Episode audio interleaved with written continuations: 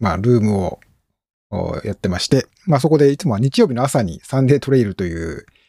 はい、おしゃべり企画を、まあ、ナミネムさん、ともやさんと一緒に、レギュラーメンバーの皆さんと一緒に、やってるんですが、まあ、時々ゲストもお迎えしているということで、今日はビッグなゲストを、ともやさんがアレンジしてございまして、井原智和さんです。よろしくお願いします。よろしくお願いします。はい。まあ、なんと言っても、よろしくお願いします。ね、聞いてますよ。はい。ありがとうございます。ありがとうございます。はい。まあ、ね、先月の3月の8日にスタートしたんでしたっけね。まあ、バークレイマラソンズ、ね、井原さんは今年も参加してこられたんですが、はい、まあ、そのエピソードは、いろんなバークレイマラソンズってどんなものなのかとか、まあ、今年のどんなふうに井原さん経験されたのかとかっていうようなことは、ともさんのですね、ポッドキャスト、Hundred Miles、Hundred Times の方で、もうすでに、ね、エピソードアップされているので、聞かれた方も多いと思うんですが、まあ、まだまだ話し足りないことあるぞということで、こちらで、まあ、ぶっちゃけなのか、あるいはなんか、ディープな、わかる人いるんだろうかみたいな話っていうことになるんですかね。まあ、そういう、まあ、感じで、僕は改めてHundred Miles, Hundred Times で、こう聞き直しましたけど、やっぱりもうね、やっぱよくできた番組だなっていうか、これ人気ポッドキャストはすごいなと改めて、まあ別に持ち上げるわけじゃないんですけど、やっぱこれだけ洗練された番組の形になると、やっぱね、こうドミンゴさんのモデレーションでそんな急におかしなこと話しちゃダメでしょみたいなこともあるんじゃないかと思うんですよ。あるのかとか知らないけど。だからまあ、ここの、我々の私のポッドキャストをね、これポッドキャストにも上げさせていただこうと思うんですけれども、ここだったら、まあ、もうちょっと、気楽になんか、他で話せないようなことっていうのか、まあ、なんか、もっと、なんか面白い話、我々、ナミネさん、ともやさんと一緒に聞かせていただけるんじゃないかなと思っております。よろしくお願いします。よろしくお願いします。なんか、バークレーの話とかも、ね、お話とか、過去のエピソードも、今年のお話も、100でお話しさせていただいたんですけども、なんか一方的に僕の、なんだろう、その経験を、お話しさせていただいたんですけど、今日は何かこう、ね、質問とかあればですね、ぜひそれに対してお答えしていきながら、楽しい会話ができればいいなと思ってます。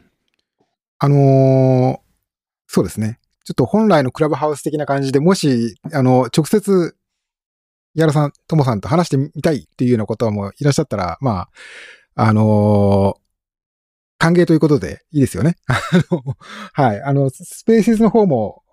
たくさん聞いていただいてるんですけど、手を挙げていただけたら、多分、こっちで許可でかね、まあ、ポチってやれば、お話いただけるような気もすると思いますので、ちょっと私も目を見ておいて、見落とさないようにしますので、よろしくお願いします。はい。よろしくお願いします。ということなんですけど、今さん、なんか、まずは。はい。そうですね。そうですね。お願いしてもいいですか？はい。もう、大会についてっていうのは、Hundred Miles, Hundred Times の方で、結構エピソードを、4、5エピソードぐらいはいろいろあると思うので、まあもうそこを聞いていただいているという、まあ、前提で、ね、特に今年の話とか、海外選手の話とか、もうちょっとまあバークレーのこと知ってる前提で、ちょっと知ってるとはいえ、全然想像がつかないこととかって結構あるのかなと思ってまして、その辺をですね、深掘りしていきたいと思っているんですが、ちょっとトモさんの方から改めて簡単に、バークレーについて、ちょっとご説明をお願いしてもいいでしょうかね。あ、いいですよ。まず、歴史なんですけども、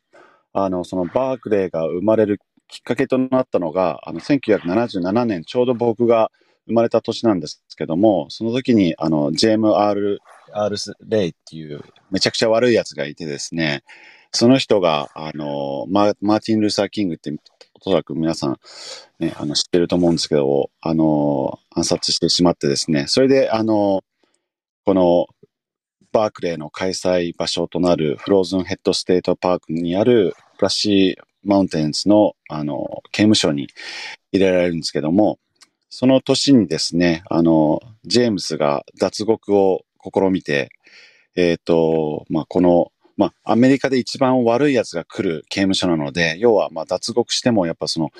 山深いところなので、もう脱出しても逃げづらいっていうようなところにあるんですけども、そこで54時間30分ぐらいかけてですね、逃げたんですけども、最終的には、合計12マイルぐらい走って見つかってですね、刑務所の5マイルのところで見つかってしまうんですよね。で、それを、アメリカの中ですごく大きなニュースになってですね、その当時、ラズは、フローズンヘッドステートパークっていうところですごく練習もしてたので、いや、俺だったら、そんな54時間だったら、100マイル走れるよ、ということを思いついて、バークレーマラソンズが生まれるんですね。で、初開催が、それから結構時間も年数も経って9年後の1986年に、当時は、今でいう100マイルではなくて50マイルのレースとして、初開催されるんですね。で、初年度に、完走者が誰もいなくて、2年目の1988年に、フローズンエッドっていう人がいるんですけども、その人が、32時間で完走して、で、バークレーの特徴としては、毎回完走者が出ると、コースを難しくするんですね。なので、陸上でいう、棒高跳びのような競技というか、誰かがそれを飛び越えたら、またバーを上げて、みたいな、そんな、背景があるんですね。それで、ラズが、じゃあ、100マイルにしちゃおう、つって、翌年100マイルにするんですけども、それから6年間ずっと完走者がいなくて、1995年にマーク・ウィリアムズっていうイギリス人がですね、完走するんですね。で、それから、今年2022年、まで6年間開催されてるんですけども、完走者が、15人ですね。最後に完走した15人目が、2017年にジョン・ケリーっていう選手、地元の選手なんですよね。本当、自宅がイエローゲート、開催場所のスタートゴールのイエローゲート、黄色い門があるんですね。なので、イエローゲートって言われてるんですけども、そこから本当にもう5キロ圏内に住んでる、ジョン・ケリーマウンテン、ケリー一族の、山も、そのフローズンヘッドステートパーク内にあるぐらい、ローカルな人で、はい。それで彼が2017年に、3度目の挑戦で完走するんですよね。彼は最初に走った年は3周、そしてその次に4周、そして2017年に5周するんですね。で、僕が初めて応募するのが2016年だったんですね。以前か、もっと前から、名前は聞いたことあったんですね。なんかトレイルやってると、なんかもっと難しいのないか、もっと難しいのないかっていう話を、なんかいろんな話してると、バークレーなんかいいんじゃないっていうのはちらほら聞いたんですけども、僕、その当時、香港フォートレイルとか、そこら辺のもうちょっと100マイルよりも長い距離に興味持ち始めて、それで、バークレーマラソンに出るんですけども、このバークレーマラソンってもう本当にエントリー方法が、不明っていうようなところから始まるんですね。要は、カレンダーの中の何月何日の何時何分に、レースディレクターのラズっていう人に、自分がなんでバークレーを走らなきゃいけないかっていうエッセイを書かなければいけないんですね。で、それが、正しい日と正しい時間に送られるとラズが読んでくれて、それで、彼が、40人っていう少ない枠で、出走確定かどうか決めるんですね。で、僕は2016年に初めて応募したんですけど、間違った日に応募してしまって、それでラズから、君間違った日に送ってるね、と。でも、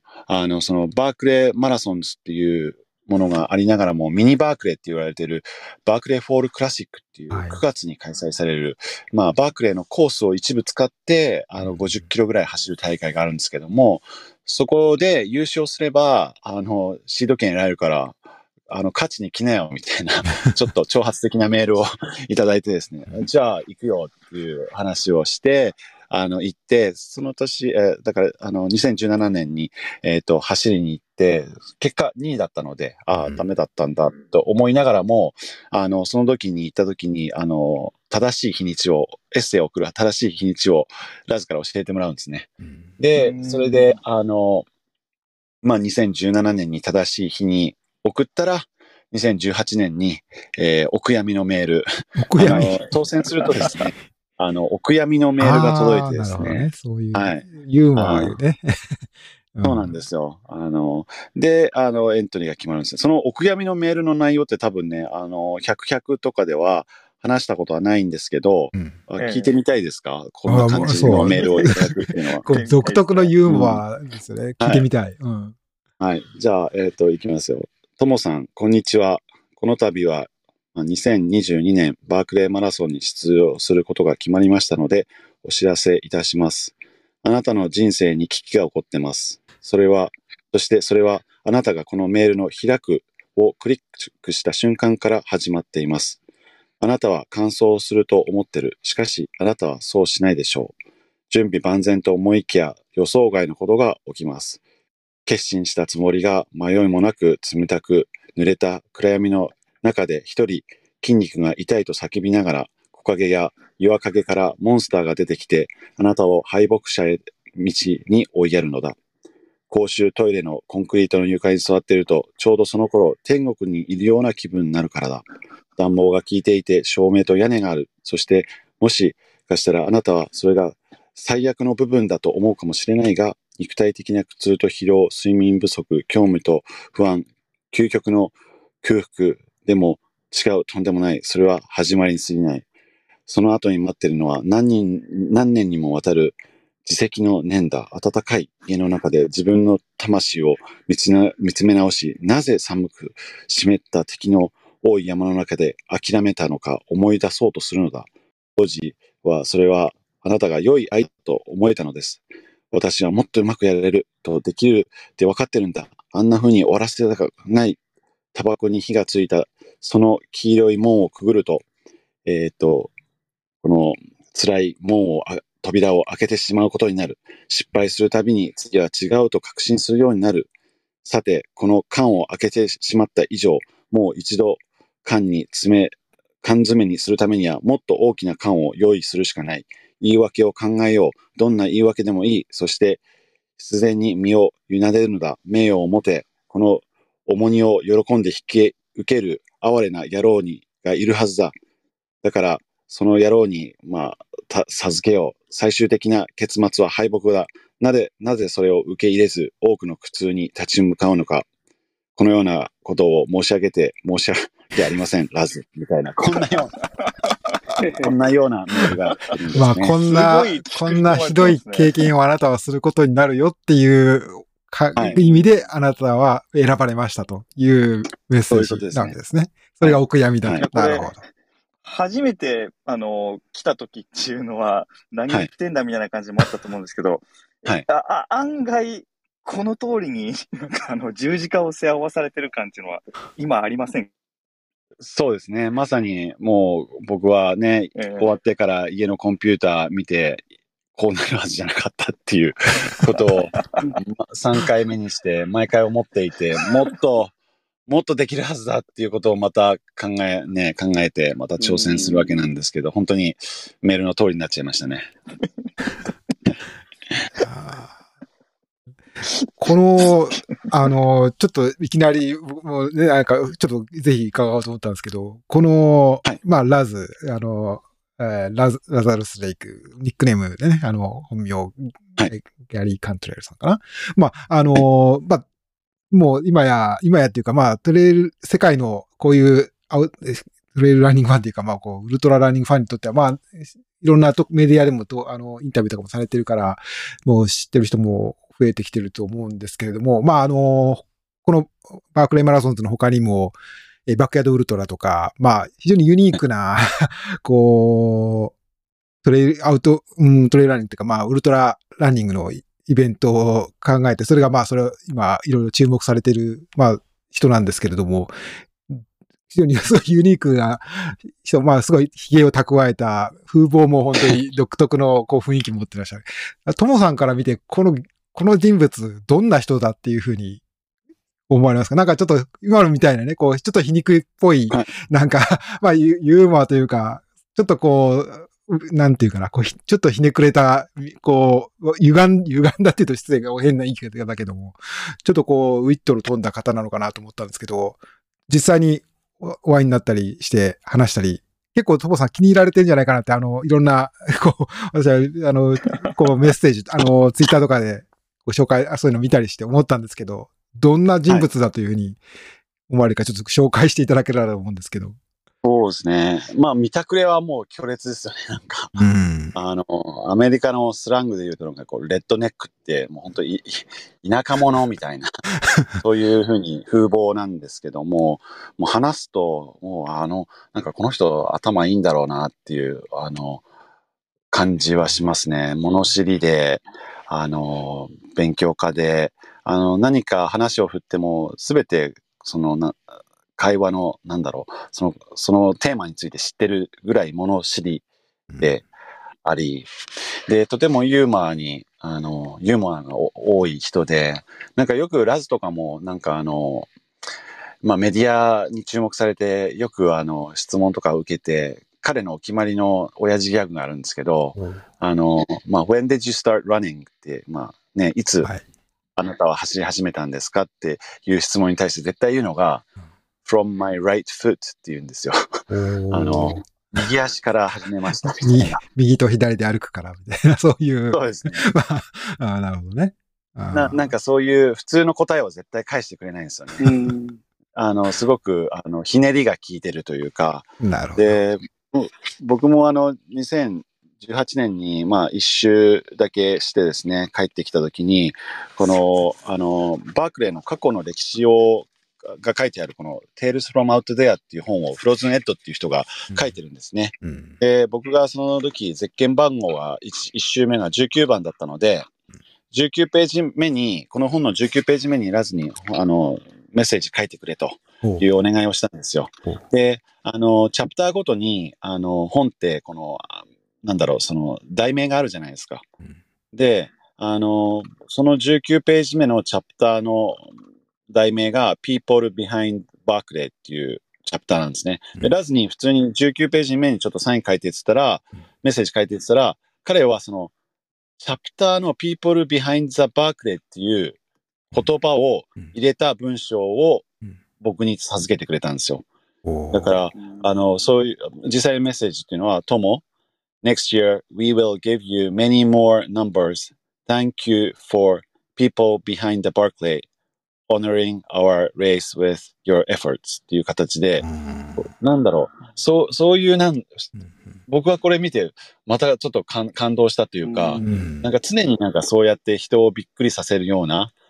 ことを考えているのかなっていうのはすごく思ったんですよね。だから本当にすごくユニークでいい人ですよ。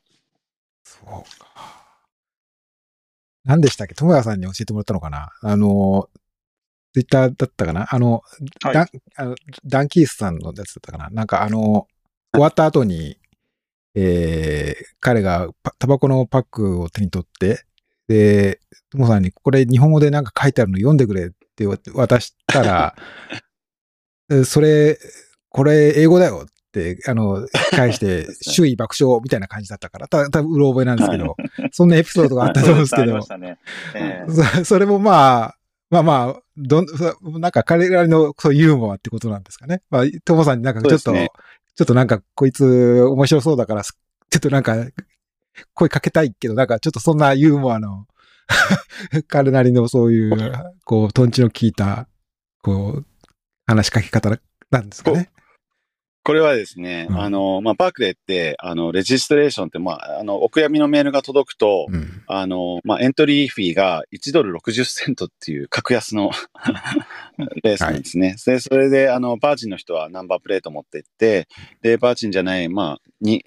回以上経験してる方は、その年にラズが、なんか T シャツくれとか、ソックスくれとかって言われたものを、まあ、授けなきゃいけないんですけど、それにプラスして、彼は、まあ、よくタバコ吸うんですね。で、キャメルがすごい好きで、で、僕は毎年、まあ僕だけじゃなくて多くの人が、ラズがキャメル好きだから、キャメルを持ってくんですね。で、僕は今回日本からワンカートン持ってって、もう本当に日本のタバコが一番世界でうまいんだっつってすごい喜んでくれて、で、そのエピソードっていうのは、その彼が日本のキャメルを吸ってる時に、日本のキャメルも、キャメルって英語で書いてあるんですよね。うん、で、彼は僕の友って呼んで、これ日本語でなんて書いたんだって言ったんですよ。うん、で、僕が、キャメルに日本語なんか書いてあったっけなと思って見たら、キャメルってそのまま英語で書いてあって、うん、いや、これ英語だよ、つって言って、で、それはもうバークレーが終わった、何十時間後だったので、ラズはまあ相当疲れていて、なるほど。まあおじいちゃんだし、それを周りのみんなが、僕がそういう突っ込む、それラズ、それ英語だからみたいな感じで突っ込んだら、みんながちょっと爆笑して、キースっていう人もたまたまそこにいて、多分それをツイッターに上げたんじゃないですかね。うん、なるほど、なるほど。ちなみにキースっていう方、ツイッターで、はい、バークレーの情報を追ってことすると、ずっとつぶやいてるんですけど、この人何者なんですか？それも気になる。うん、彼はですね、もうウルトラランナーで、はい、現在ペンタゴンで働いてるんですね。ワシントン DC の。で、彼も以前に、バークレーも一度確か出たことあるっていう、また1周とか2周とかいうそういう記録だったと思うんですけども、それから、ラズとかのレースに来るようになってきて、で、当時はもう iPhone とかないんで、ブラックベリーとかで Twitter ができたらしいんですね。うん、で、その時にブラックベリー使いながら、レースの速報を Twitter で上げてたらしいんですね。で、バークレーってやっぱり、秘密に閉ざされた、レースなので、あんまり地図情報も、公にできないですし、その中でも、何時何分に誰が来たぐらいの情報は配信できたらしいんですね。で、それを、やるようになってから、彼も、ツイッターおじさんみたいな感じで、もう毎年呼ばれるようになって、今では iPhone 使って、ツイッターでやってるっていうことらしいですね。じゃあ、イエローゲートのあたりに、立っていて、選手の様子を伺いながら、そうですね。そうなんですよ。で、あそこのイエローゲートって電波が届かないんですよね。で、はい。で、みんなの七不思議はなんでキースだけ電波つながって、あそこでツイッターやっても、なんか遅れんだっていう、そういう七不思議は。国防省の秘密の通信回線してんのか。衛星電話とかでもそうかもしれないです。なんかあるんでしょうな。なんか、そうか、そういう。すごいですよね。リアルタイムに、バークレーの情報をツイッター、キースで追っていくと、もう、ハートの、いいねの数が、うなぎ登りになってるんですよ、リアルタイムに。そう。バークレーマラソンズの開催期間中はね。バークレーマラソン。イネナコ通信みたいな感じですね。いやいや、もっとすごい、注目度がすごい。そうなんですよね。普段はもう猫が好きで、猫のなんかツイートしかしないんで、バークレーが終わると、また人数がスッと減って、それバークレーになるとまたぐわってなんか2倍以上に増えるとかってなんか言ってましたね。なるほどね。その時だけ探して、みんなが情報探したら、この人なんかわからないけど、すごい情報が早いみたいな気づく人が多いんでしょうね。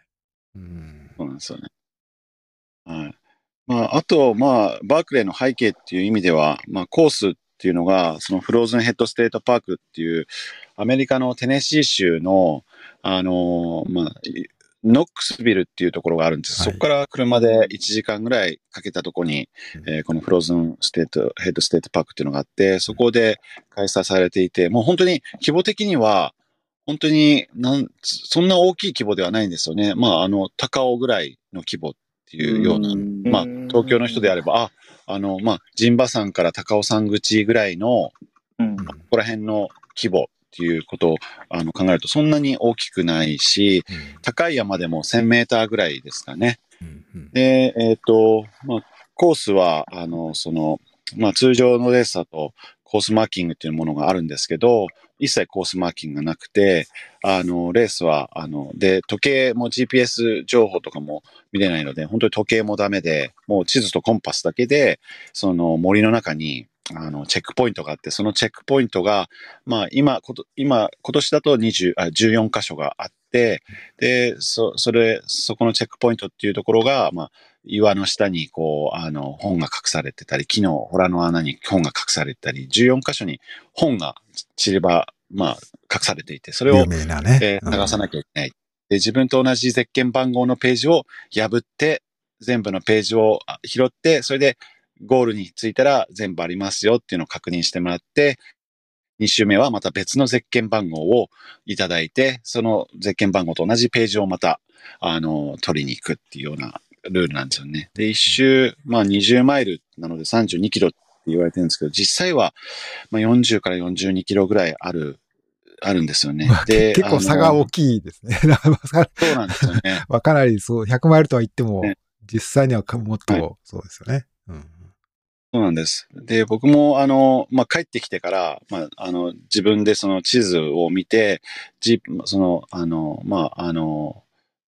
上にその GPS を引くんですね、線を引いて、計算してもやっぱり32ではなくて、やっぱり40キロぐらいあるんですよね、結構短距離の線を引いても。だから、まあ42とか45っていう人はやっぱり道を迷ったりすると、多分そう感じて、長く感じてるのかなと思いながらも、まあ32以上はありますね。はい。で、累積が、一周、まあ、32キロで、まあ、4143って言われてるので、まあ、合計で、まあ、100マイルで、2715って言われてますね。はい。だから平均斜度が 14% ぐらいですね。で、結構、コース上フラットで走れるところもあるので、実際、登る坂っていうのは、本当に、まあ、15% とか 20% とかいうところもあるし、もう本当急なところだったら 45% ぐらいのところ、本当にスキーの斜面ぐらいの滑り落ちるようなところもあって、で、まあ、本当に、国立公園みたいなところなので、州立公園なので、はい、そういった普通の登山道も走るんですけども、うん、そういった登山道は、コースレイアウトの 40% ぐらいで、うん、で、60% がもうやぶこぎみたいなとこに行く、ね。はい。それは、マーキングとか当然ないわけですよね。ないです。ない。もう手探りで行くしかないみたいな感じ。コンパス見ていく。GPS も確かダメなんでしたっけ？そうなんですね。はい。はい。そうそう、地図とコンパスみたいな世界なんですか？そうなんですね。で、レジストレーションの時に渡されるのが、その地図で、ここを通ってくださいっていう地図を渡されるんですね。なので、なるべくそれに近いところを通らなきゃいけない。まあ、基本的には、尾根とか、谷とか、なので、まあ、そんなに大幅に、まあ、ずれることはないんですけど、その地図が読める人であれば。なので、まあそこを基本的に通ってください。あとは、まあコンパス使ってくださいっていうことですね。はい。本当にもうその、まあ、で、その地図情報と一緒に、今度その説明書があるんですね。だから、ここのノースバウンドトレイルを、つづら折りを13個行くと、分岐に出るので、そこを今度、南西の方に行くと、松の木が2キロ先に大きな松の木があるので、そこを今度、南にさらに、尾根を下っていくと、川が右側から2本出てきて、そして左側にもう1本出てきたら、そこのデルタを背にして、北東の、その目の前にある大きな尾根を見ると、また松の木が2つ6メーター離れていて、そっちの右側の西側の、松の木を見ていただければ、そこにほら穴があるので、そこに、岩があるので、その岩をどけてもらうと本がありますみたいな、そういった説明書なんですよね。厳しいなぁ。それも、その一つ一つを見失ったらもう、絶対たどり着けないですよね。なんか一歩一つ一つ確認しながら行くみたいな、はい、まあ、宝探しみたいな、なんていうか。はぁ、中には本当分かりやすいね、タワーとか、本当にプリズとか刑務所とかは本当分かりやすいところにあるんですけど、やっぱ半分、3分の2は、これ、ちょっと一人だったら無理だよ、みたいな、本当に、っていうようなところがあるんで、だからやっぱり、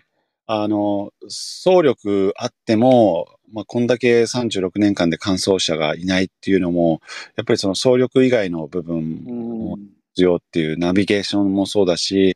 うん、地図読みはすごくやっぱり大きな要素ありますね。今年もね、結構強い選手いっぱいいたんですよ。まあ、有名な人だったらコートニー・ディウォルター、コートニーですよね。UTMB とかもトップ10入ってますし、あと、まあ、カレルっていうのは、カレルは、まあ、前回3周して、バックヤードウルトラでも80周してたりとか、PCT とか、スーハイカーとしてもね、すごく記録残してますよね。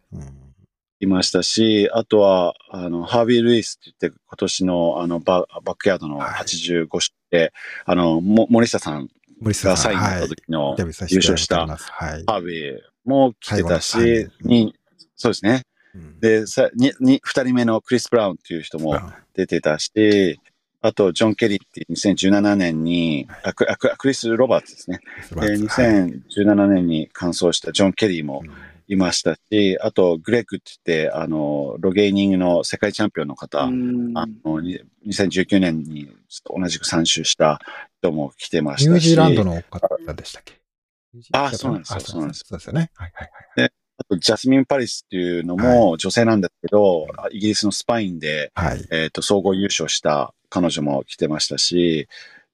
結構メンツ的には、もう本当フランスのギオームとかも過去3周してますし、結構濃いメンバーはいましたね。なんかその中で、気になったのが、今年の最終ラン、確かグレッグでしたっけ？はい。はい。で、前のエピソードっていうよりも、過去のやつを見てても、グレッグが結構最後の方まで粘るっていう展開なのかなと思ったんですけど、やっぱりこれって、やっぱり地図読みの能力が高いっていうところで、慎重にいけば、それなりにはいけるっていうところはあるのかななんては思ってはいるんですが、同時に総力的にそのスピードでいくと5周できる確率っていうのは、実際肌感的にどんなところなんですか？そうですね。まず、グレッグはすごく地図読みが得意なので、一発目の2009年に初めて出た時も、バージンでありながらも、3周終えてファンランナーにもなりましたし、4周目にも行けたということで、まあ、彼の地図読み力だったら、全然、本を探し当てられたっていうことだったと思います。で、また、1周目は、まあ、他の人ともいるんで、1周目である程度本の場所が分かれば、もう彼らってもう1人になっても全然読めるもんですね。で、過去のバークレーの1995年から初めてのマーク・ウィリアムスが完走してから、2017年ジョン・ケリーまで、まあ、過去、まあ、15人完走してるんですけど、18回完走者がいるんですね。っていうのは、ジャレット・キャンベルとか、ブレッドっていう人がいるんですけども、2回完走してたり、3回完走したりするんですね。すごい人たちがいるんですけど、彼らの、過去完走、まあ、1周目、2周目、3周目、4周目、5周目の完走タイムのアベレージを出すと、1周目が8時間22分、2周目が19時間11分、3周目が31時間27分、4周目が45時間4分、で、5周目が57時間40分っていうアベレージが出てるんですね。でも、この1995年からコースが難しくなってるので、実際には、まあ、もうちょっと、タイムは遅いとはいえ、だいたいこのぐらいのタイムで、帰ってこないと、まあ、歴史が、完走できないっていうことを証明してるんですね。で、ちょっと話長くなっちゃったんですけど、グレッグとか、カレルとか、まあ、僕も含め、やっぱり2周目、1周目、3周目のタイムを見ていると、まずアベレージに達してないところで、まあ、3周はできたけど、4周は無理だったよねっていうことが分かってくるんですよね。カレルですらそうなんですね。そうですね。カレルが3周目、今回出たのが、彼は1周目が8時間7分。だから8時間22分より早かったですよね。だから1周目はバッチリと。2周目に関しては19時間34分だったので、まあ、平均がアベレージが19分、11分だから、まあまあまあ、ちょっと遅れてるけど大丈夫かなと。で、3周目は32時間、21分だったので、まあ、アベレージが31時間、27分だったから、いけたんだけども、結局、4周目でロストしてしまったんですね、彼は。はい、はい。で、グレッグに関しては、もう3周目を34時間20分かけてるので、まあちょっとグレッグは、ちょっと4周目はもう厳しいなっていう話はもう、キャンプでラズとか、過去の、歴史ある人たちがもう話し始めてるんじゃないですかね。はい。100% そうはいかない、まあ失敗はしないけど、まあ可能性は低くなっちゃったねみたいな、そういう感じで思いますね。そこで言うと、次の感想のポールポジションにいるのは、やっぱりジョン・ケリーっていうのが一番可能性高いんですかね。そうですね。で、彼は走力もありますし、過去に完走してますし、で、毎年14箇所ね、本があるんですけど、半分以上は同じところにキープして、で、数箇所は新しいブックにするんですね。だから、過去にその本を、の場所を知ってるだけで、辻読みをしなくても探せるっていうスピード感が出るね。なので、本当にこのコースを何周経験してるかっていうのが、その完走率のものを言うと僕は思ってるんですね。で、まあ、ジョン・ケリーだと、過去に3周して、4周して、5周してるので、その時点でもう12周してますよね。で、その後にも挑戦して、まあ3周とか、2周とか、しているので、もうコースを20周ぐらいはもう、してるんですね。それに比べてやっぱり全く知らない人のこの差っていうのが、すごく大きいんですよね。はい。このジョン・ケリーさんっていうのも、まあ、僕もちょっと、イギリスのレースとかもね、テネシーの出身で、確か今もなのかな、イギリスに、こう、仕事なのかなで住んで、そこの、フェルランニングの、なんか、ボブ・グラムラウンドとか、そういうのとかも、スパインとかも出てたりとか、そうですね、それの、なんかタイムトライ、FKT を、なんか、やったりとか、なんかすごい人らだなと思って見てたんですけれども。はい。で、そんな地元出身、実は、その、ワークレイマラソンズの近くが地元だっていうのは、なんか、初めて、トモさんの話聞いて知りましたけれども、そういうつながりがあったんですね。この人は、そうです。お話とかされましたかね？どんな方なのかなって、改めて興味を持ったんですけど。はい。彼は、何回か僕もお話しさせてもらったり、今回も終わった後一緒にご飯とか食べに行ったりしてですね。で、彼が、まあ、実家が、ケリーマウンテンがあるっていうぐらいなんで、めっちゃフローズンヘッドステートパークから近いんですね。なので、よく彼は、バークレー当選すると、まあ、みんなでやり取りするための Facebook グループみたいなのに招待されるんですね。で、そこでラズも、その出走者とウェイティングリスト、の方を入れた Facebook グループを立ち上げて、その時にジョンが、何か海外から来る人は、俺んちに荷物を送ってもらえば、いいよとか、そういったすごくナイスガイで優しい人があるんですよね。はい。まあ、イギリスに行ったのも仕事の関係で、行って、なんか今年また、アメリカの方に戻ってくるみたいなんですけども、もともとトレイルランもやってるんですけども、トライアスロンもすごくやっていて、そっち方面でもかなり、有名な選手みたいで、実力者であって、やっぱり何かこう自分が乗り越えられるか乗り越えられないぐらいのなんかチャレンジっていうのをすごく好んでチャレンジしていった結果、まあバークレーにもたどり着いたし、今、岩瀬さんがおっしゃってた、イギリスでも相当難関と言われてる、レースだったり、チャレンジだったりっていうのをやってる感じですね。はい。なるほど、ね。実際今年は途中でハプニングがあったと思うんですけど、ジョン・ケリーに関しては、はい、それがなければ完走できたムードっていうのはあったんですか？そうですね。彼は途中、ループ3周目で、ループ2終わった時点で、カレルと一緒に、ほぼ一緒に入ってきたんですね。はい、で、カレルはそのまま、もう、エイドワーク短めで出てったんですけども、ジョンはちょっと眠かったので、そのキャンプサイトにあるトイレってあったかいんですよ。そこが唯一暖房効いてるんで、その中で、30分ぐらい寝たんですかね。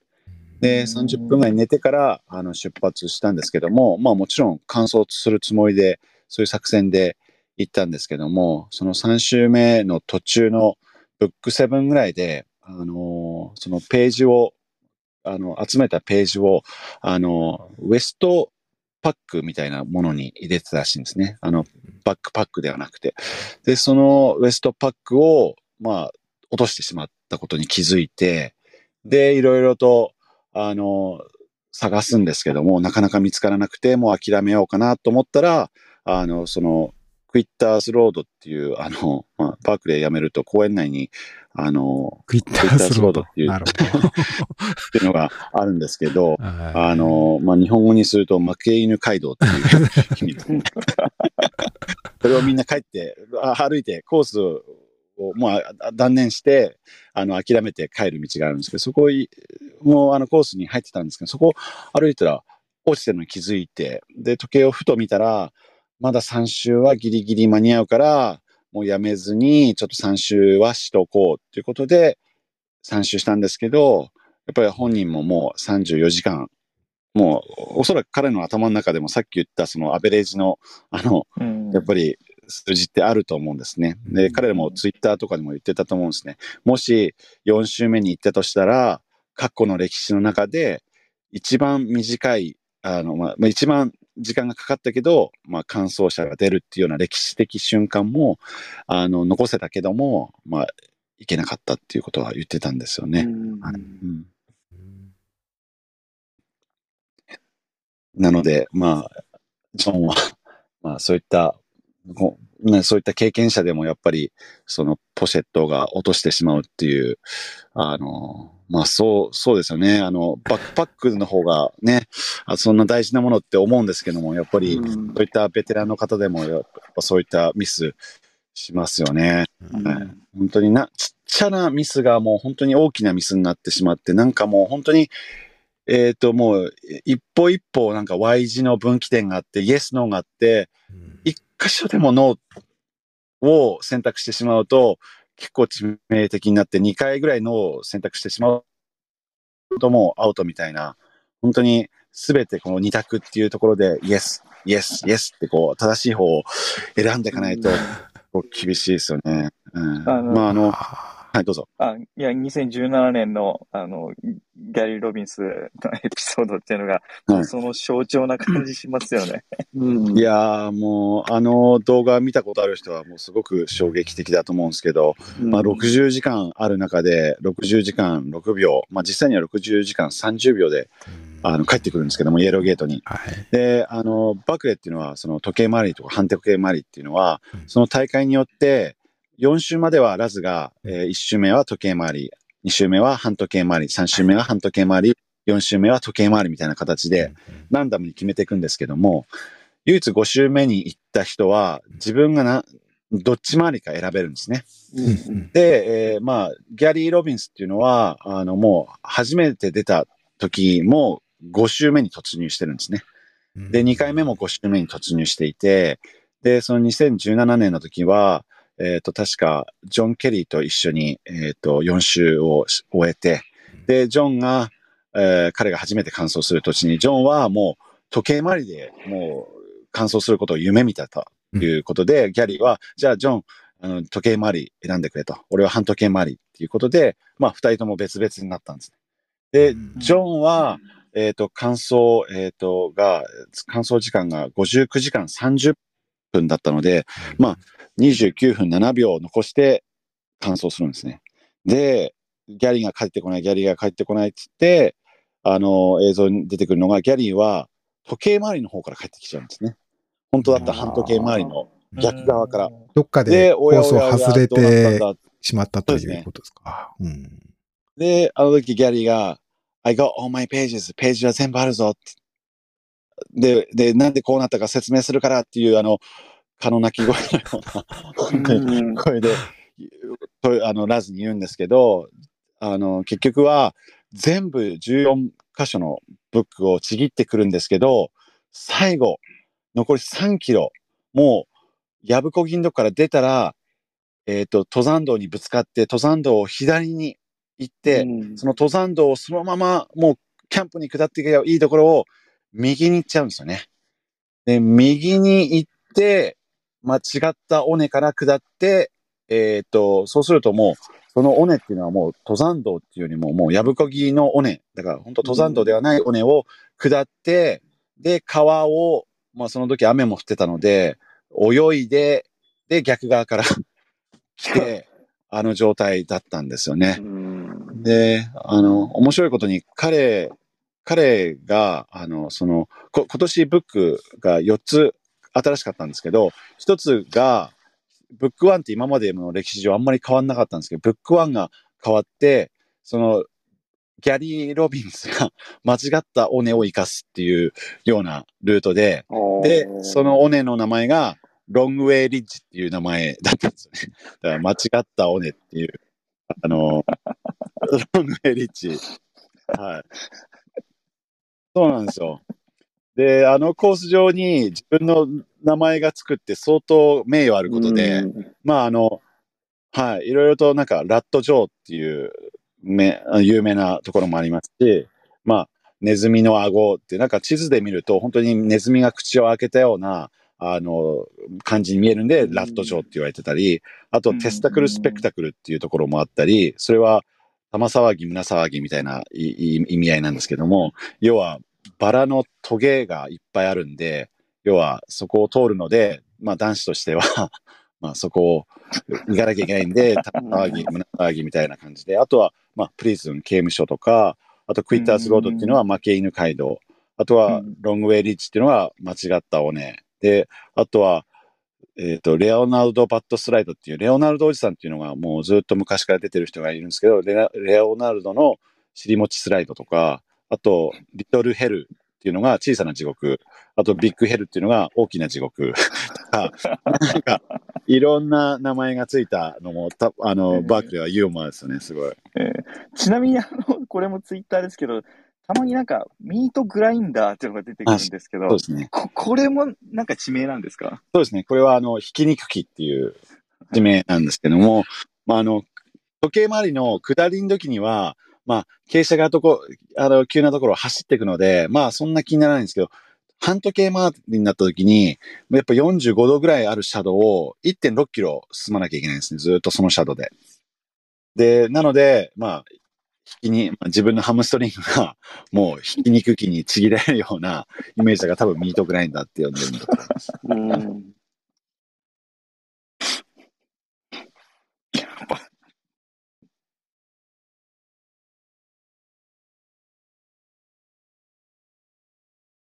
そうですね。で、そのミートグラインダーが、なんかいろいろと調べてったら、僕のせいっていうふうに言われていて、そうなんですよ。なんでっていう、そうなんですよ。なんでって言ったら、僕たちってやっぱ思想できないんで、その地図情報をもとに、舘野さんって出走してるんですけども、日本人で他に。舘野さんに、3D プリンターでコースの模型を作ってくれという話をしていて、はい。で、舘野さんが作ってくれたんですよ。で、それをラズに、こういうことを我々やってんだ、みたいなことで、僕もエッセイに入れたりしたら、ラズが、おお、面白いね、つって、彼も作ったらしいんですよ。で、今の、なんか、2メーター2メーターのめちゃくちゃでかいやつを作って、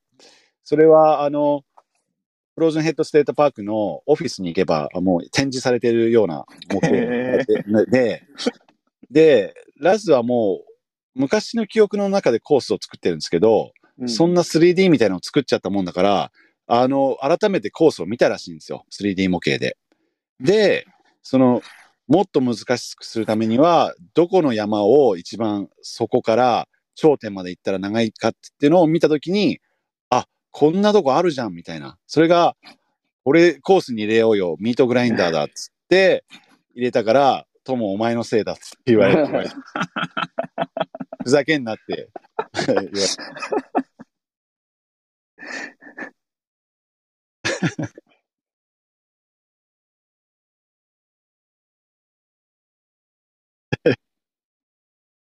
まあ僕っていうか舘野さんのせいね。はい。それだけあるポイントがかける5でやってくるってことなんですよね。そうですね。そうですね。下りが2回、上りが2回で、5人目は下りか上りか選べるので、まあ今年で言うと、カレルがおそらく、まあ、完走するってもうみんながもうキャンプでも騒いでたし、おそらくカレルが5周目は絶対時計回りを選ぶはずなんですね。ミートグラインダーは絶対選ばない。まあ、上りは選ばないはずなので、はいはい、そうすると、グレッグがミートグラインダーを仮に5周目行ったとしたら、行かなければいけなかったので、まあ、このコースの半時計を5周でやるってちょっと、なんか考えただけで気持ち悪いですね。トモさん、はい、インスタで写真、今回見たとき、はい、レインウェアが短冊みたいなやつじゃないですか。破けて、はいはい、七夕のなんか短冊みたいなやつなんでしたけど、はい、そうですね。あれってもうどうしようもないんですかね。なんか、こう、もし次出るときは、その茨対策みたいなのって、アップデートしようかなみたいなのってあるんですか？ああ、そうですね。僕今回まあ、2019年の時もレインウェアを着ていった時に、レインウェアもやっぱり同じく、短冊というか、ハーレー・ダビッドソンの、メッテルの右側のひらひらみたいな、あんな感じになっちゃったんですけど、本当に、あれですね、今回はもうちょっと強めのレインパンツを履いていく予定だったんですけど、それ2周目で、僕、履いていかなかったんですよね。それが、まあ、ミスでしたね、僕の。まあ、かといって、そうですね、もうそれを履いたから、じゃあ今回3周目いけたか、4周目いけたかって、また別の話なんですけども、やっぱりあれ破れると、雨の中、やっぱり寒いんですよね。そうですよね。はい。なので、こう、ひらひらでベンチュレーション効いてるんで、もう朝方って本当に、雨か雪になるぐらいの、雨なんで、すごい寒くて、北風がこう、僕、その、大地獄っていう、ビッグヘルを登ってる時に、下から北風がビュンビュン吹いてきて、自分のお尻に当たるんですよ。それが冷たくてですね、もう本当に、100メーター行っては、木に隠れて、ちょっと温まって、また、ハイカップして、また木の後ろに隠れて、行くような状態だったんで。まあ、だからなんか、寒いですね。めちゃくちゃ寒かったですね。はい。なんか新しい、こう、素材とかなんかないんですかね、対策。そうですね。もうみんな、もう足をズタズタにもうしょうがないってやるタイプのランナーと、まあ僕みたいにちょっとでもカバーするランナーがいて、僕はカバーするランナーなんですけども、やっぱり次、ああならないように、なんかこう、なんですかね、この野球の、ズボンわかります？なんか縫って、こう、網状になって、ああいうパッドを入れた方がいいのか、かといって走りづらいし、そうですよね。中にはその短パン仕様で行く選手でも、やぶこぎするときだけ、すね当て付きのなんかゲーターみたいのを履く人いますね。ジャレット・キャンベルとかそういうのをつけてますね。そうか、そうですよね。まあちょっと、今後ですよね。やっぱり来年以降にまた、そういう、いろいろ試していくっていう。そうですね。この前のエピソードだと、ルイ君の話が、まあ、あとはまあ、僕だったらね、アンサー4だから、コバ君にちょっとお願いして、まあ、需要は少ないと思う。そうですよね。うん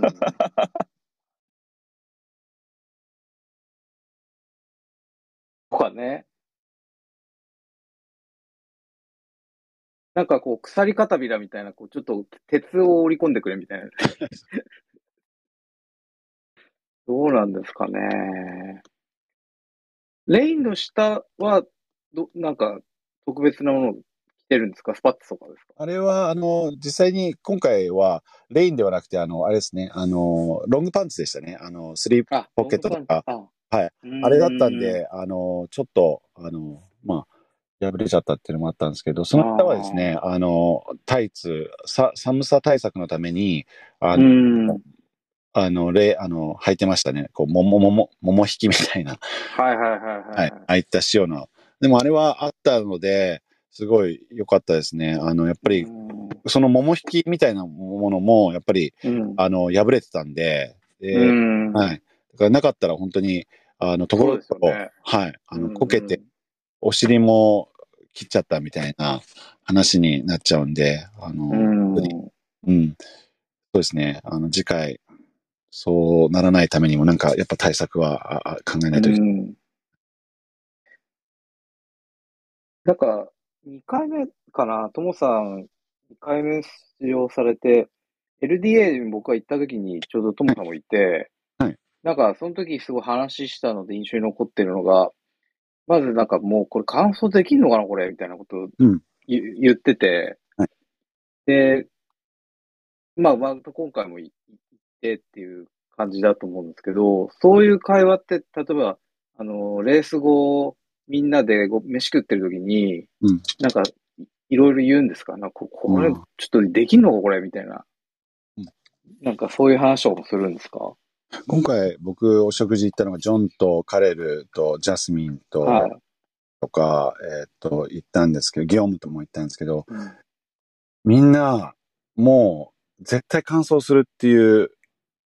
もう選択肢しかないんですよね。それだけもう自信があるんですよね。自信があるんだ。もう、次はこうしようってしてる目が、レーザービームのようなマッスルがあるんですよ。本当に一緒に話してると押し負けられちゃうんじゃないかなっていうぐらい、本当に強い熱い思いがある人で、1ミリとも完走できないって思ってないんですよね。だからやっぱりそこは難しいけど可能性はあるっていうふうにみんな思ってる。はい。なるほど。やっぱそうなんですね。ここが大事なんですね。やっぱり。やっぱり、今回の名前挙げた強力な選手は、みんなやっぱり、どうやったら5周できんだ。絶対5周したいっていう気持ちで、まあ、ここからまた1年間トレーニングしていくと思いますし、自分が足りないところって毎回やっぱり失敗すると見えるんですよね。成功しなかったってことは何かやっぱり悪いんで。でそういったところをやっぱ磨いて、みんなまた戻ってくるんじゃないかなと思いますね。こうやって取りつかれていくじゃないけど、あれなんですね、はい、やっぱり。はい。こう、はまっていくというか、もう、抜け出せなくなっちゃうんですね、沼から。そうですね。ギャリー・ロビンズもずっと抜け出せないタイプだったんですけど、もう今回、出ませんでしたし、自分の、Facebook か Twitter でも、もう、俺はもう、やめたと。だから、誰か僕の次に完走者が出ても、みじんともう悔しくないですし、逆に褒めたたいてたいですし、やっぱバークレーを目指すのは、やっぱ彼も他のレースももちろんできないですし、家族を犠牲にして練習しなきゃいけないですし、それをずっとやっていくのは、まあ、ロビンっていう息子がいるんですけど、もう彼とやっぱり過ごす時間も減るし、やっぱもう健康にも良くないので、もう俺はやめたっていうことを言ってましたよね。確かに。結構犠牲大きそうですもんね、このマラソンが。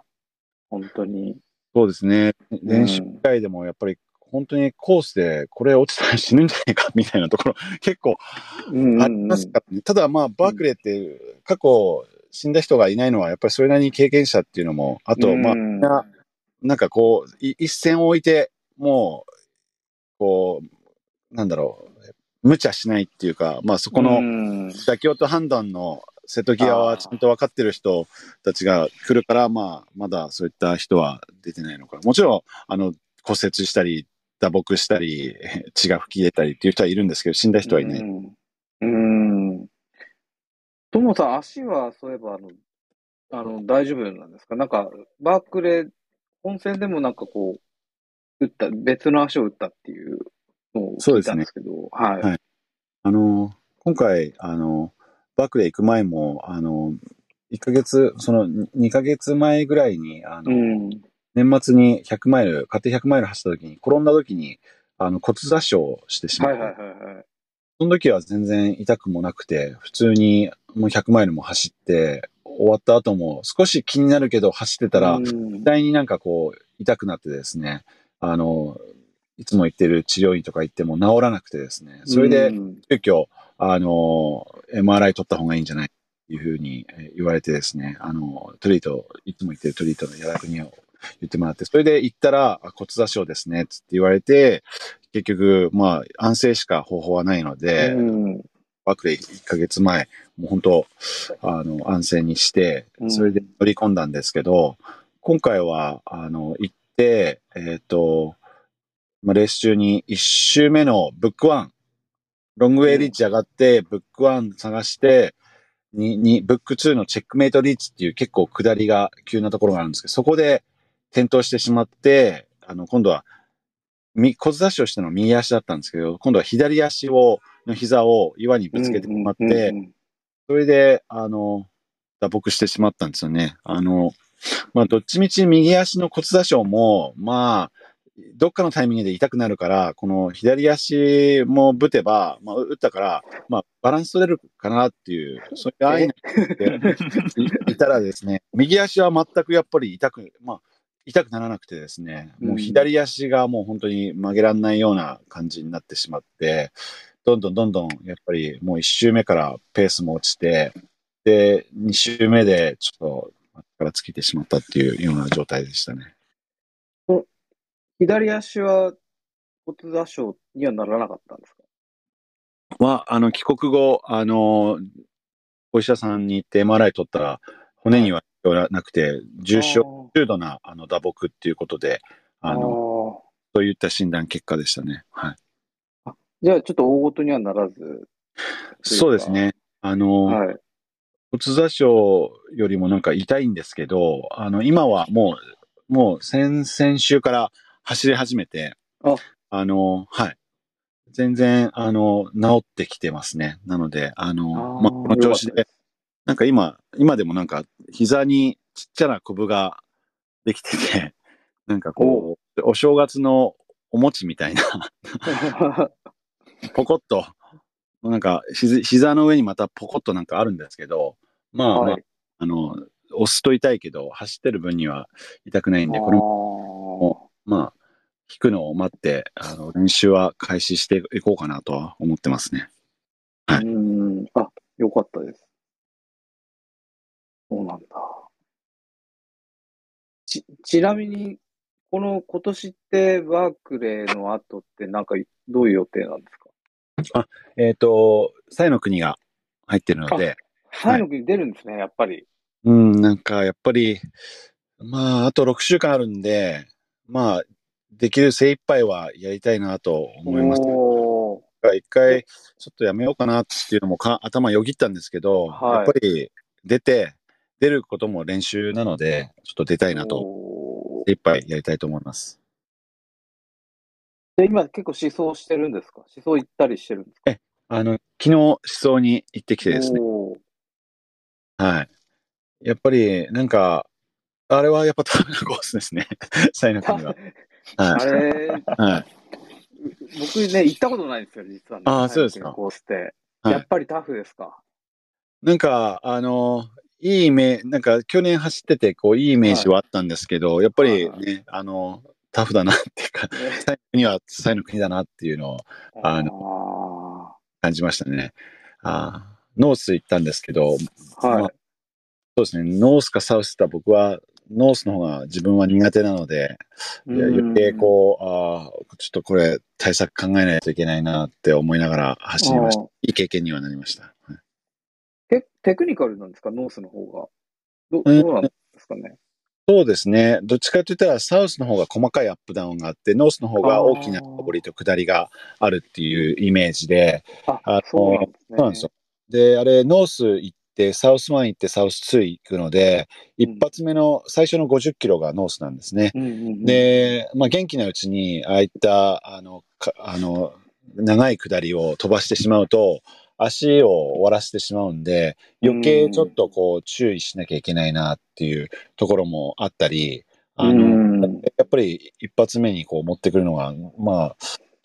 あ、レースディレクターもすごいよく考えたなとは思いますね。智也は去年結構行ってたよね。そうですね。そのうちの2回、智さんと行ったんですけど、1回はですね、走り始めて2キロぐらいで、急にですね、足に激痛が走って、もう全く走れなくなっちゃって、肉離れみたいなのが急に起こって。言ってたね。もう、そうなんです。もう、雨降る中で、もう下りを歩いてても痛くて、最終的に痩せたら、もうトモさんが、もう、おんぶするよそれぐらい。これ言葉じゃ伝わらないぐらいですね、もうボロボロになったんですけど、もう一回はもう一回でですね、じゃあちょっと次は改めて思想に行こうかって言って、トモさんと、で、まあ、せっかくだし、トモさんのサポートする予定だった村田亮君、あと一緒に大会出る予定だった岩垂さんと4人で行ったらですね、まあちょっと7、8割のペースで行くか、そしたら、まあ、トモさんが飛ばすんですよ。これ50キロのレースなんじゃないかっていうぐらい、もうずっともうぶっ飛ばしてですね、しそうにならなかったっていうのがですね、2回ともでしたね。あれ、トモさん、今回もりょうくんがペーサーですか？今回はですね、ペーサーはつけない予定。つけない。ノーペーサーで。はい、ノーペーサーで、はい、行こうかなと。そうなんですね。ちょっと一回、最後の国は、思想になら行ってみたいなと思ってます。行きましょうよ。ウェスタンステップの練習になるか、ならないかもしれないですね。ならないとは言ってますけど。はい、どうなんですか？なりそうですかね？どうなんだろう？暑いから。やっぱり、まあ、累積っていう意味でも、まあ、結構大きなプロファイルと、そうですね。まあ、まあ、練習にはなると思います。ですよね。まあ。なります。はい。トモヤさんどうですか？行きますか。そうですね。サウスなんて結構もう細かいアップダウンあってね、いいかもしれないですね。そうですね。行きますか。結構、そうですね。僕も割と順調に今練習できてて、今日も実は高尾で走ってきたんですけど、長めのトレイル。今日はどこのコースで行ったんですか？今日はね、僕最近同じコースしか走ってないんですけど、南高を走って、で白山に行ってからトラサルやるっていう。で、トラサルは、トラサルは最後、日陰さんの林道を走って、ロードで。そうです。50キロぐらいないですか？今やってるのは、日陰沢下って、そのまま登り返さないんで、日陰沢だけ飛ばしてる感じです、トラサルの。でも、40キロで3200あるんですよね。多分ですね。そうです。で、明日バックトゥバックで、ちょっとまた林道連があるんですけど。明日？はい。日陰沢で。いや、明日はね、近くの森で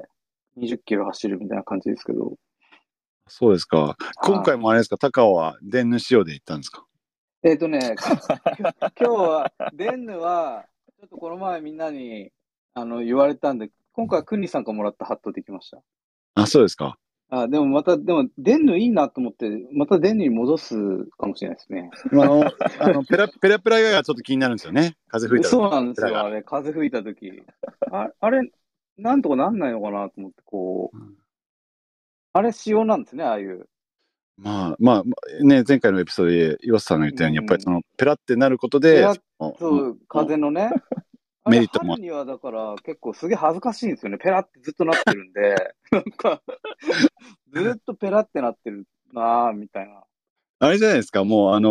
ドクターキャラバンのあれじゃないですか、サンバイザーで行きましょうよ、こそこ。あれでね。前回、岩瀬さんだってね、ちょっと困ってるって言ってたんで。そう、在庫が残ってるんだ、ね、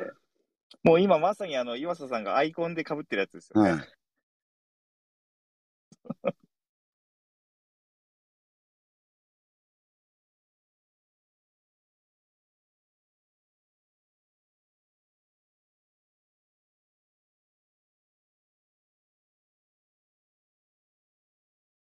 本場？タイの国ですか？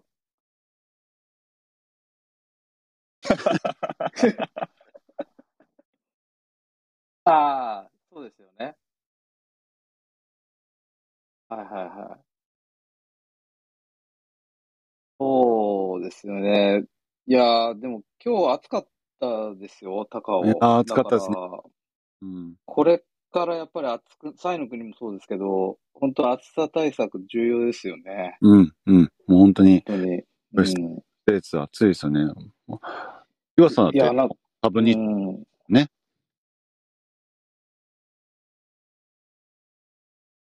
ですよね。そうですよね。うん。ああ。いや。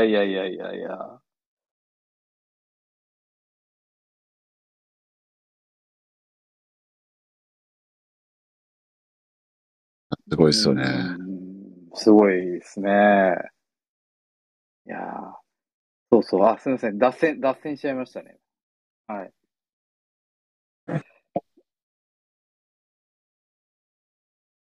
あ、そうですね。最後に一つ、バークレーの話に戻って、トモさんのポッドキャストのエピソード聞いてると、やっぱりな、フォーカス、トレーニングでフォーカスするポイントが年々ちょっと変わってきてるのかなっていうのを。なんか例えば眠気とか、あとプログラミングの能力とか、走力とか、いくつかあると思うんですけど、来年に向けて、なんかここを強化していこうっていうのは、振り返って、なんかテーマあるんですか？そうですね。やっぱり、ピンポイントで、雨と霧の中のロゲイン、地図読みみたいな、そういったのがやっぱり、大事ですね。やっぱり、あそこすごい霧が深いんで、出るんで、そうなった時に今回もやっぱり僕も2周目、一発目はもう全部のブックをもうピシャンピシャンと見つけて、本当に、道迷いとかなかったんですけど、夜、雨も降って、暗くもなって、眠さも少し出てきて、疲労してきて、そして霧が出た時に、本来だったら探せる本も、ちょっと時間かかってしまったりしてしまったんですね。コートニーとか今回リタイアしたブックが、ブック7で、レオナルド・バットスライドってとこ降りたとこにあるんですけど、そこで、僕もちょっと40分ぐらい、かかってしまったんですよね。だからまあ僕、そこで40分かけてるってことは、まあ5周目は、まあ3周目行ったとしても4周目でアウトみたいな、そういったシビアな、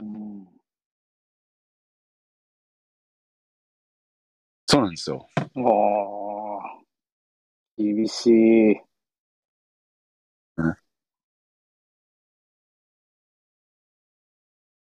そうなんですよ。で、そうなんですよ。で、コートニーは、そこでブック見つからなくて、ハーベイ・リュイスっていうそのバックヤードの世界チャンピオンと2人で探したらしいんですけど、5時間探して、で、結局見つからなくて、で、コース上のどこにいるかよくわからないけど、でもそこは、ニューリバーっていうとこがあって、要はそこから今度、上に行って脱出するために上に行かなきゃいけないんですけど、なんかこう、ハーベイがコートニーを、肩車して、で、上の木まで上げて、で、コートニーが今度手を伸ばして、ハーベイを、リポビタンディのファイトを一発みたいな感じで引き上げて、で、いろいろごちゃごちゃやって、やっとその上の林道に上がって帰ってきたっていうエピソードありましたね。すげえ。あのコートギがですよね。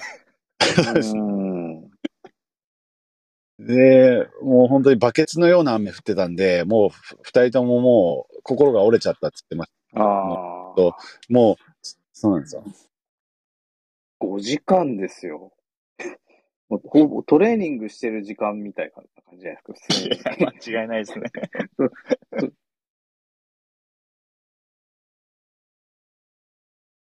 うん。はい。はい。うん、過酷。まあでもトモさんもその練習環境を巡り合うこと自体が結構難易度高くなってきてますね。そうですね。まあ、夜ナビだ、まあ、昼間のナビだったら本当にいろいろ景色も見えるんですけど、夜ナビだとやっぱり本当になんだ距離とか見えるものも違ってきますし、ね。山をね、尾根を下から上がるのはね、どっから上がっても頂点は頂点なんですけど、やっぱ上から今度下下ると一個でもちょっと尾根間違えると、富士山でも山頂から、ね、富士宮口行こうと思ったのに、ちょっと間違えて吉田口行ったらもう、下に着いたらね、50キロぐらい違ったみたいな、そんな話になっちゃうんで、やっぱりそういったちょっとしたミスが、致命傷なんですよね。もう本当に過去の完走者のタイム見てても60時間あって59時間はみんなかかってるんですよね、ああいう人たちも。なのでシビアなんですよ、めちゃくちゃ。なのであとは僕はもうあれですね、やっぱりエイド時間をやっぱ短くするっていう、本当に1周平均したら12時間かかってくるんですけども、5週なんで、60÷5 で12時間なんですけども、やっぱりそこのエイド時間を本当に帰ってきたらもう5分で出るみたいな、そういったやっぱり、まあ、総力の部分でエイドワークでこうちょっと稼ぐとか、なんかやっぱり考えないといけないですよね。そういった細かいところで、僕も総力的には、まあ、あれを、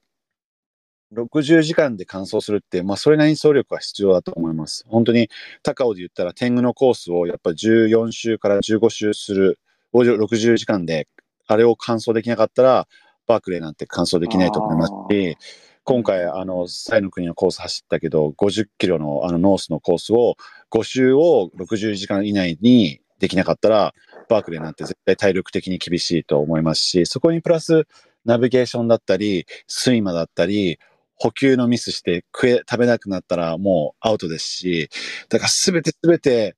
もう正解っていう道を行かないと、どっかで落とし穴があって、4周行けたけど、あ、結局5周行けませんでしたねとか、そういう話になっちゃうと思うんですよね。もう対策もだいぶ具体的になってきましたね。ここ3回と出てくると。そうですね、もう本当に1年目に2018年に僕が行って、ラズにもエッセイで、まあ、俺は、ね、今まで40回以上100マイル完走してるし、バークレーなんて余裕だっていうエッセイを書いたんですけど本当にその当時の自分引っ張りたいですね往復ピンタぐらいしてあげたいですよ本当に。はい、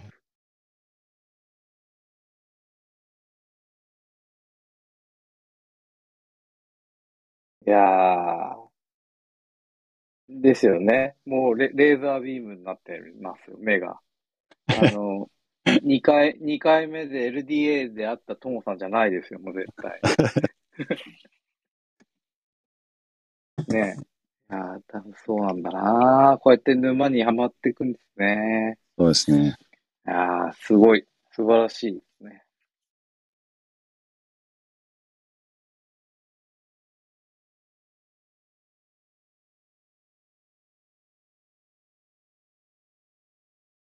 そうですね。明日は、いつもの、ともやくんと一緒に朝練やってるイエローゲートまで、はい、高尾のイエローゲートあるけど、そこまで行って帰ってこようかなと思ってます。僕も明日朝行きますよ。あ、そうですか。はい。一緒に。天狗のイエローゲートですよね。あ、そうです、そうです。天狗の車止めのゲートですね。あ、天狗やる感じですか？あ、明日はですね、家からロードをそのままイエローゲートまで、裏高尾っていうところを、バス通りのところを通って、はいはいはいはい、そのままイエローゲートまで行って帰ってくる14キロぐらいのコースですかね。をちょっと、行ってこようかなと思ってました。うん。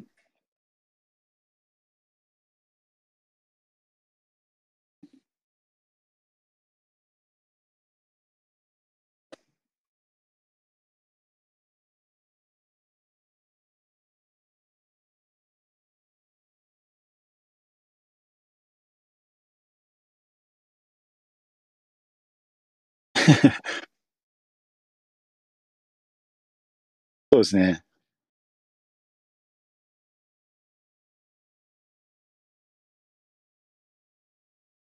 そうですね。はい。そうですよね。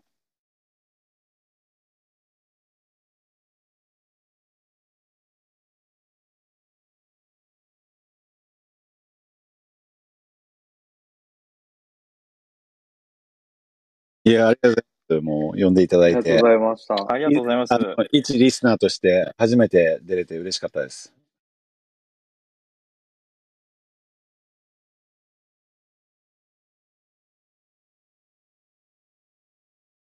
うん。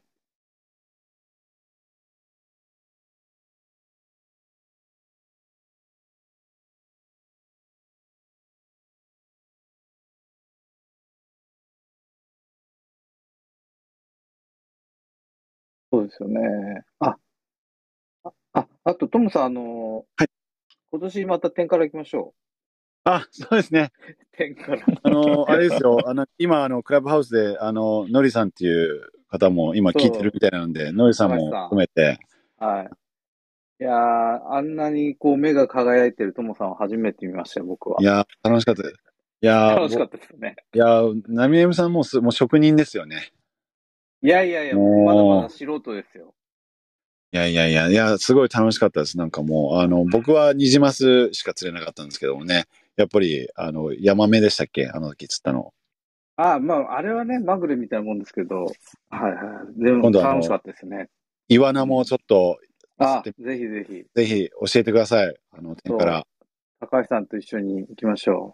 う。はい。はい。わかりました。天から部の、